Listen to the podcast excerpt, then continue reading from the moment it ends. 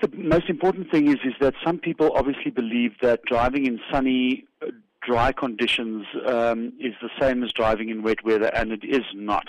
Driving in wet weather requires a bit more vigilance, and it also requires people to adapt their driving to the wet weather conditions. So firstly, people need to drive a, a little slower, and they need to observe better the conditions of the road, especially if there's a lot of traffic on the road with them.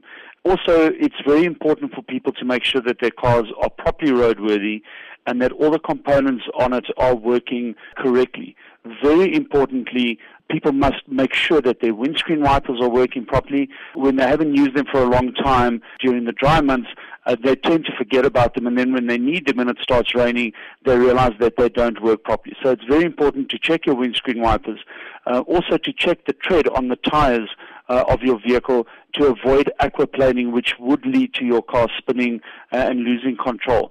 So just checking that your car is in a good condition, making sure that your wipers are working properly, make sure that your, your tires are in a good condition, and then obviously driving slower, making sure that your following distance is good so that in the, in the event that the car in front of you stops suddenly, you have enough space to stop. These are all the things that we would advise people to do when driving in wet weather. What is the extent of road accidents that take place in wet weather as compared to driving on a dry road surface? Look, it's very difficult to give you definitive statistics, but I think we do see that there are a lot more what we would call bumper bashes, where people are driving very close to the car in front of them uh, and it suddenly does stop and there is no traction on the tire uh, to the road, and it does cause the car to slide forward.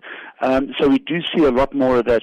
Obviously, there are more severe accidents where this happens, where people do want to brake and that the cars then bash into each other. So it's very important to ensure that your car has proper brakes on it. Many drivers occasionally brake so late that the A B S activates, or they take curve at a speed which requires the stability control to intervene. And driving this way on wet roads may cause the vehicle to exceed its limits in a way which cannot be rectified by electronic driver assistance. So it's very important that the driver is vigilant and aware of the conditions on which they are driving. How important is it for drivers to actually, in wet weather, think twice before actually getting into their vehicles? Maybe wait until the rain has stopped before actually entering your vehicle. What we would advise people to do is to drive with caution and to drive safely. Always wear your seatbelts. Always ensure that the, that the occupants of the vehicle are buckled up, including children over three, because that's now a legal requirement. Obey the speed limit.